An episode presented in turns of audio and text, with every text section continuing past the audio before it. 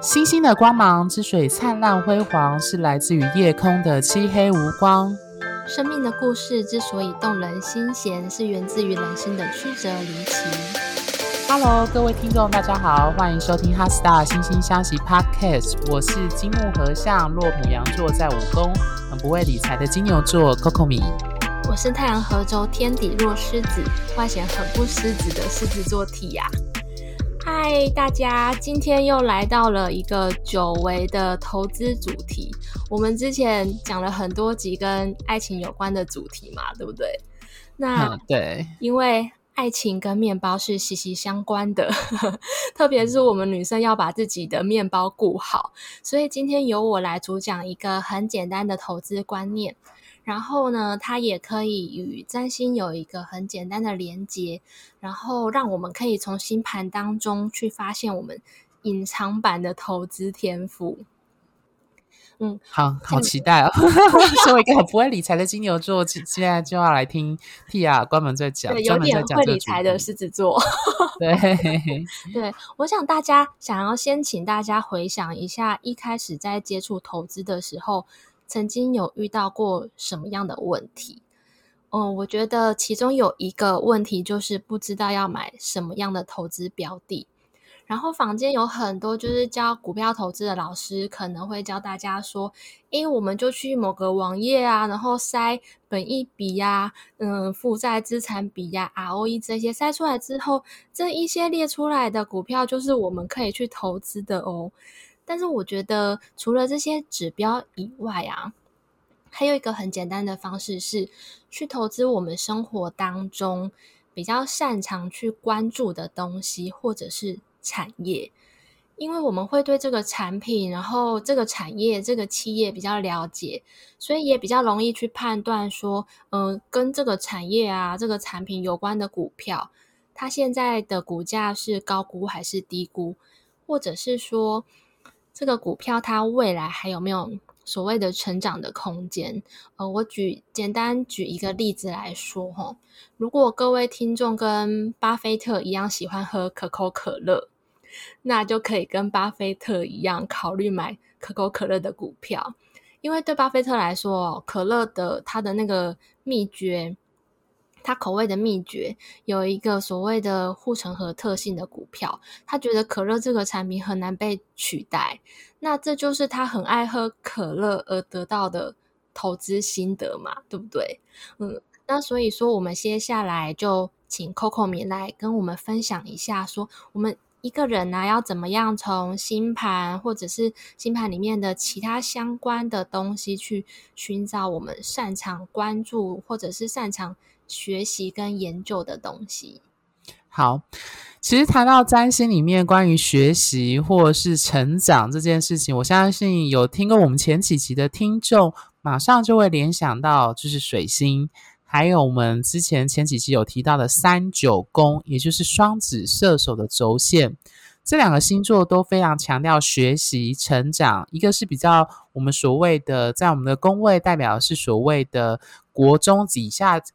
中以下阶段的学习，另外一个呢9宫则代表所谓的高等教育、哲学，甚至更高深的对于世界哲理的研究。那 Tia 刚刚提到关于理财的那个观念，我觉得我非常的认同，原因就是因为其实我们知道行行出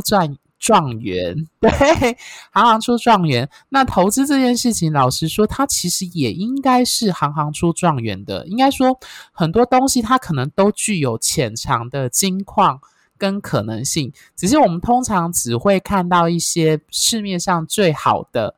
比如说投比较好的比较看起来可以比较赚钱的，对，但其实我觉得刚刚 Tia 提到巴菲特的例子就举到一个很明显的状况，就是我们应该要先从自己最能够理解、最想要去探讨、最能够收集到资讯、学习到的部分去着手，这样子你才能够，毕竟我们知道投资是要做功课的，那做功课就意味着要学习，所以我觉得命盘当中如何找到自己学习、感兴趣跟可以得到资讯、资料或者是要正确的资料的，那就非常的重要。那就我们占星师来说，命盘当中最明显的星体当然就是水星。那谈到水星呢，大家要知道水星是一个我们所谓的中性的行星，也就是它是一个所谓的阴阳合体的一个星体，它不是阳性也不是阴性，它是阴阳性皆有。那它强调的关键是传递资讯讯息的流通。那在古希腊跟罗马神话呢，它代表的神祇就是赫密斯跟墨丘里，那只是一个是希腊名，一个是罗马名。那这个神祇呢，在我们的神话当中，它其实有很多很有趣的故事，比如说他是宙斯跟麦雅的儿子，那他也是所谓的奥林匹斯的12主神，他代表的是众神的传递的信使，诸神的使者。那他其实也是引渡亡魂到冥府的神祇。那更重要的是，他是商业之神，商人的守护神，还有旅行的神。他也，然后比较有趣的，他也是盗贼之神。那为什么会有这样的标签在他身上？是因为他一出生的时候呢，就偷走了他哥哥就阿波罗的那个箭矢，然后他还鬼灵精怪的，就是非常的还偷走了众神的那个生理啊，做了很多很有趣的，就是年纪很小就已经会做这些事情，然后擅长用言语用话语去获得到比如说欺骗，或是获得到他要的东西。那大家可以从这样的古希腊罗马神话当中去感受到它代表的一个特质，就是说它强调一种讯息的流通，强调一种资讯的流动。那这个资讯的流动不单单是语言文字的，它甚至还涉及物品的交流的。那所以这就会，各位听众就可以联想到，为什么大家在市面上听到很多占星师提到所谓的水逆的时候，会提到什么水逆的时候要注意什么电器产品啊，或者是电脑啊，笔记型电脑啊，手机啊，可能传递的资讯啊，电子信件可能会有延宕啊，或是出错的状况。原因就在于水星代表的是交流沟通，一旦出现逆行，它可能代表这样的能量可能是不顺畅的，甚至是停滞的，所以才会有这样的解读出现。那所以回到我们的命盘当中，一个人会对什么有研究有学习，会想要交流这个资讯，很重要的当然就是你的水星的相位、星座以及宫位。对，那以我自己为例好了，对，我自己是水星落在六宫，我在金牛座。那我自己本身在个人层面上，我强调讯息的沟通，或者是资讯知识的学习要很具体化。对，这是金牛座的特征，就是我在讲一件事情的时候，我喜欢用具体的象征去当做我陈述一件，比如说立场，我的想法，一个很重要的关键。那但是呢，我有水冥的对分相，那我的冥王星是落天蝎在12宫，冥王星在12宫，所以有水冥对分相的人，我自己的状态是，我发现我自己对于别人话语当中背后潜藏的欲望、台词、秘密和动机会感到很有兴趣。那6跟12又代表的是奉献、牺牲、服务，或强调一种细节跟我奉献我服务的方式。所以我会发现，我会从跟对方的话语当中去找到某一种程度上是，我会好奇别人为什么这样讲，或者是这个话语背后的动机是什么。那连带的就是绕了一个远路，就是要回应Tia刚刚说怎么看出会对这个部分有好奇，就是我对于心理学，对于人类的动机，或社会科学研究人性的一些东西，这方面的讯息知识会感到很好奇。对，那这符合了我的水星金牛跟冥王星对分落6跟12宫的特质。对，对，我发现一个人的脸书啊跟 IG 他们会 po 的文章，多多少少会跟一个人当星盘当中的水星还有水星相关的相位、三宫、九宫还有这2个宫的公主星有关系。像我自己啊，我的水星在巨蟹座，然后跟月亮有相位，所以我的脸书跟 IG 几乎都是吃的。对，我印象真的都是在 po 食物，我都不会 po 食物。对，对，因为 Cocomi 他大部分都会 po 他跟某个人的对话，然后他从这个对话当中他感觉体悟到什么人性真理这样子。对对对对对对。然后非常的冥王星特质，非常冥王星。然后像我就对吃的有关的股票会比较有感觉嘛。我记得我有一阵子很爱吃绢豆腐跟韩江西这两间韩式料理，然后我就想说我吃了那么多，是不是应该当一下股东，来让公司回馈我一点好处。所以我就去查了一下 Google 之后发现，他们有股票上市，也就是豆腐集团，就那只股票叫豆腐集团、哦、然后我就查了一下当时那一只股票的本益比，好像是20几的样子。那本益比20几代表的是说，市场上的投资人觉得这一间公司未来的营收跟获利还可以再成长2倍。那我当时就觉得，以我这个很爱吃韩式料理的人来说，我觉得台湾爱吃韩式料理的人可能就是固定这些人了，很难再成长2倍。很难再从泰式或哪里挖过来2倍，所以我当时就没有买这间公司的股票。Hey. 然后我举这个例子是要分享说，我们怎么样透过观察生活周遭的事情去寻找投资的机会，然后也因为我们了解，所以知道市场上目前对这些产品或者是这间公司未来的需求，所以就比较容易知道目前的股价是在高点还是低点。就像 Cocomi 刚刚说的，行行出状元，因为我们就是比较容易 catch 到这些相关的事情，所以在判断上就会比较精准。那像是水星在巨蟹座啊，或者是水星跟月亮有相位的人，可以观察一下是不是跟我一样爱吃，就可以考虑跟食品有关的股票。然后因为巨蟹座它是背着壳的生物，所以房地产业的投资啊，也可以考虑一下自己擅不擅长跟有没有兴趣。那 Cocomi 刚才有说到你的水星在6宫，然后是金牛座，然后是冥王，跟冥王星有相位。你有发现在生活周遭有哪一些可能产品啊，或者是就像你刚刚说的，跟人之间你可能很容易 catch 到一些讯息。你有发现像产品面的这些，你有特别容易关注到哪一些产品的新发表啊，或者是你很有需要去使用它的？其实我后来觉得水冥对分相的特质真的影响我的思维跟想法蛮多的。那我们知道冥王星除了隐藏秘密还有禁忌的特质，所以我其实会关注的讯息，我会特别关注一些比较社会上会认定是禁忌或者是不好开口的讯息。那很有趣的是，这样的讯息大概要变成股票有一定的难度，除非我不知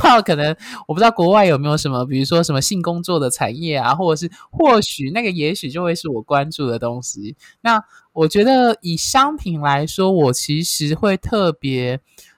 关注，比如说心理相关的书籍这样子，可能会订阅这样子。但是如果说具体的，我其实目前还没有想到一个特别的商品，比如说像你刚刚说你指的是豆腐这件事情，那我目前好像还没想到有哪一个特别商品我会关注它，还关注它的那个商品价值的成长趋势这样子。对，目前还没想到。但是我想要特别补充，因为刚刚 Tia 讲到一个点有触动到我，就是水星为什么？其实每个星体在我们的占星师的眼里都很重要，这是事实。那水星它最 powerful 的地方，我不知道各位听众应该都了解大数据，或者是所谓的云端计算。那水星其实就跟这个非常非常有关，原因是因为如果大家知道有一本书叫《人类大历史》的作者，他就提到一个很关键的字，他就提说未来的世代谁能够掌握资讯、掌握资料，那个人就可以掌握未来。那他提的这个概念就源自于我们常用的 Google、脸书的演算法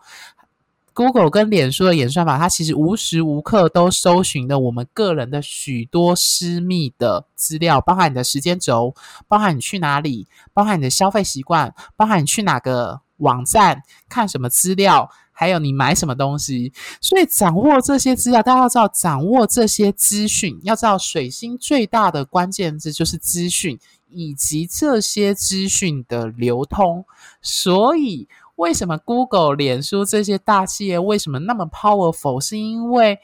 它可以，它藉由掌握你这些个人资料，它可以沿用到商业或其他所有的用途上面。它可以做一个投递的广告投递的功能，或者是它甚至可以从这个去判读说，像我之前看 Netflix， 它就有提说 Google 甚至可以预测说什么时候会流行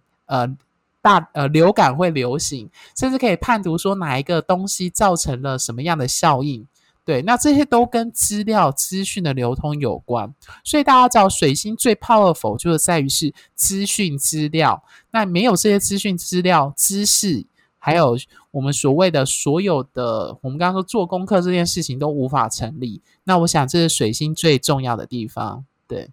你刚刚讲到冥王星啊，然后你刚刚提到大数据，我就想到科恩。我们上一次讲投资的时候有讲到这一号人物，就是华尔街一个很有名的个投资家，然后他就是星盘里面有很多冥王星显著的特质，然后他就是养了一批资讯的人才，从大数据里面去找到内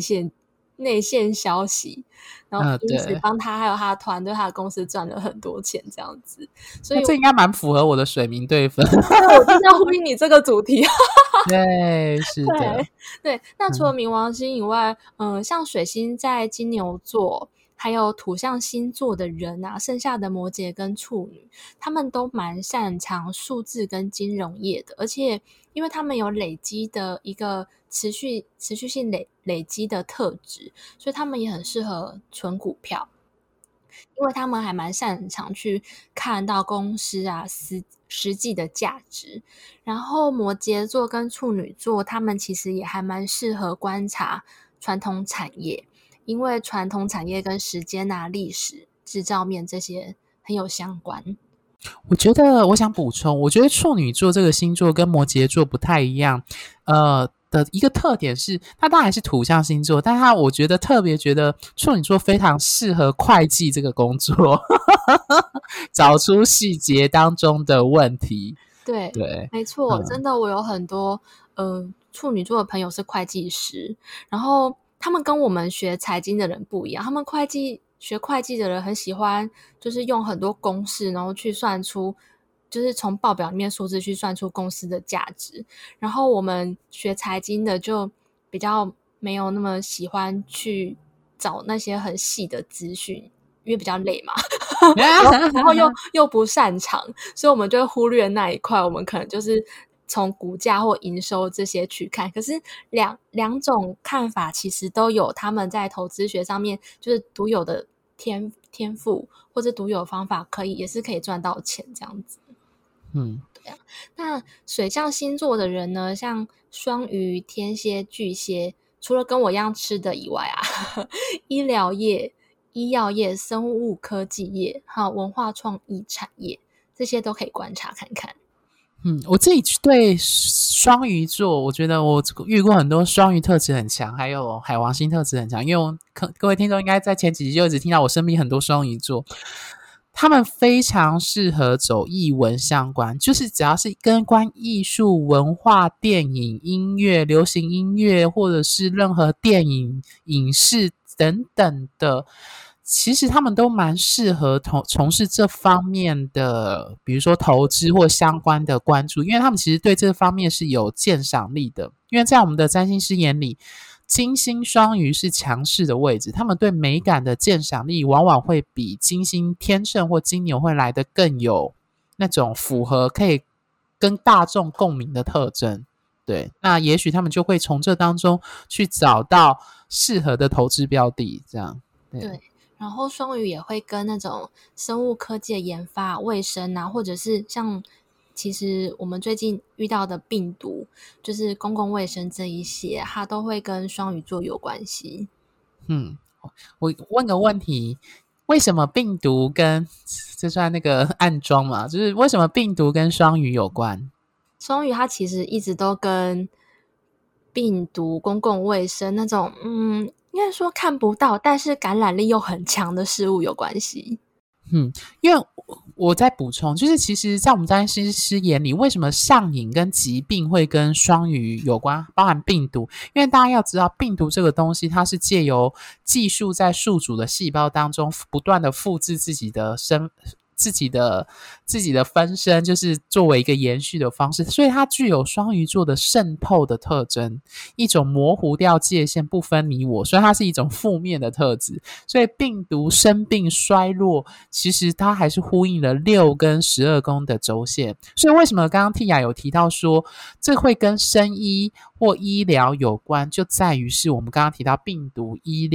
药这个部分，药品也是跟双鱼座很有关系的。对，对，所以有双鱼座特质的人就可以去看看自己跟自己，可能很多人容易关注到的东西，可能都跟他们现在已经所处的职业有相关。然后，我刚刚好像还特别漏掉了讲水瓶座。哦，你说风象的水瓶？对，风象水瓶座，或者是那个我们在星盘当中，天王星这颗星比较凸显的人，他们都很适合科技业。有很多就是水瓶座的人，或者是可能天王星在星盘四轴线的人，他们都会从事科技业。因为我觉得科技业这个东西啊，它这个产业就是对一般的投资人来说，的确是比较有进入障碍的。他们会比较就是他们说，像前阵子台积电在大跌的时候，听说竹科那边就有传出那些消息，就说那时候台积电大跌是因为 Intel 他们说他们要自己盖晶圆厂，然后所以股价就大跌嘛。然后对，但是听说竹科那边人就知道说，他们台积电啊，其实当时不需要 Intel 的订单，他们的订单也都是满的。就是没有，就算没有 Intel 的订单，也不会影响到他们的营收。所以当时很多竹科的就进去，就是买很多台积电这样子。有，你说到这个，我最近才看到新闻，就是前几天不是 Intel 的执行长不是才跟那个美国总统才在谈说，美国应该加强力道投资美国产业链的那个晶片产业链，这样要花好几亿美元这样。然后我就原来是指这件事情。对，然后真的很多科技业的人啊，因为科技业其实很常是一个卖干的产业，他们很累，所以很多科技业的人其实后来都不做他们的本业，都来金融业当基金经理人，或者是就是自己一笔积蓄，然后就在家里炒科技股这样子。OK， 对。然后我们剩下火象星座的牡羊、狮子跟射手，那 Coco 你觉得这一些可能跟哪些有关系？我第一个想到的是，因为想到个案，我们通常占星师就会想到以前个案，像我就有想到说，有射手座特质的个案，他其实对那种旅游、对旅行、背包客那种方式或异国相关的产业或文化产业会很有兴趣。这是我第一个想到射手座最明显的案例这样子。对，没错，我也觉得就是射手座的人啊，我觉得他们是特别适合去投资国外的股票。像是我自己的八宫的宫头是射手座，所以我就有在投资，我反而是投资国外的股票比较赚钱。投资台股都受伤这样子。对，然后射手座他们也比较容易去 get 到就是国外的事物跟整体世界经贸的状况。那像其他的牡羊跟狮子座，他们就很适合娱乐产业啊、运动产业这一些。关于娱乐产业，我想要补充狮子座部分，像狮子座代表的第5宫代表创意、创造力，就是我创造什么东西，还有独特性。那娱乐产业的话，有人会想到演艺这个相关，它戏剧这部分它的确跟狮子座有关。那我觉得我想要延伸狮子座创造力这件事情去谈，就是说如果你的命盘有明显非常强烈的狮子座或太阳特质的话，通常这种人他其实在投资上可以建议就是走那种就是我刚刚说的有创造力创意的特质的，那通常会蛮适合狮子座，也就是说要有独特性那种感觉，有或者是某种这样讲好了，它的独特性必须要有噱头。像我最近就想到之前比利时还是西欧那边有一个国家有一个新技发明一个新的那个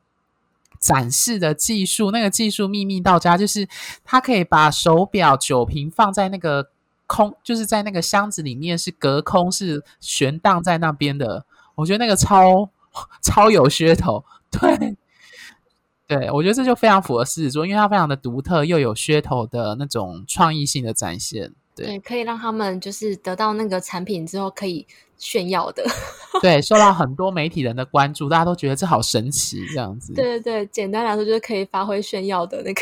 对对对，狮子座喜欢这样或者是娱乐，因为他们其实也很喜欢玩耍那种 VR 啊，然后那种 Switch 啊之类的，其实他们都很容易去 get 到这些游戏类的东西的商品。然后那像以上这些是我观察到的啊，那大家其实也可以想想看自己平常常关注的东西，或者是常贴的文、常分享的文章里面的内容有没有跟自己的水星相呼应，然后再想想看生活周遭有没有适合自己投资的标的。我们所关注的啊，所擅长的事物里面其实就隐藏着我们对那一项事物的投资天赋。那祝大家除了爱情以外都能收获满满的面包。那 Cocomi 还有要想要分享或是补充的东西吗？好，那我觉得其实我每次听 Tia 在分享那个投资理财，我都觉得我又学到新的一课这样子。对，那如果各位听众其实跟我有一样的感触的话，那我们现在当然也有就是专属于就是 Tia 会帮各位做职涯或者是做投资上的特殊的专属的这样的咨询，那也欢迎就是各位就是在我们的粉专或者是信箱上联系。那如果你对于你的职涯或者是投资上有任何需要借由占星建议的话，欢迎跟我们联系。那也欢迎就如果喜欢节目的话，请订阅跟追踪我们和赞助我们这样。对，没错，或者是可以跟我们分享你们今天听完之后啊，对于自己的水星或者是投资规划有没有新的想法，然后欢迎大家来找我们。星星的光芒之所以灿烂辉煌，是来自于你们的真心相待。谢谢大家，拜拜，拜拜。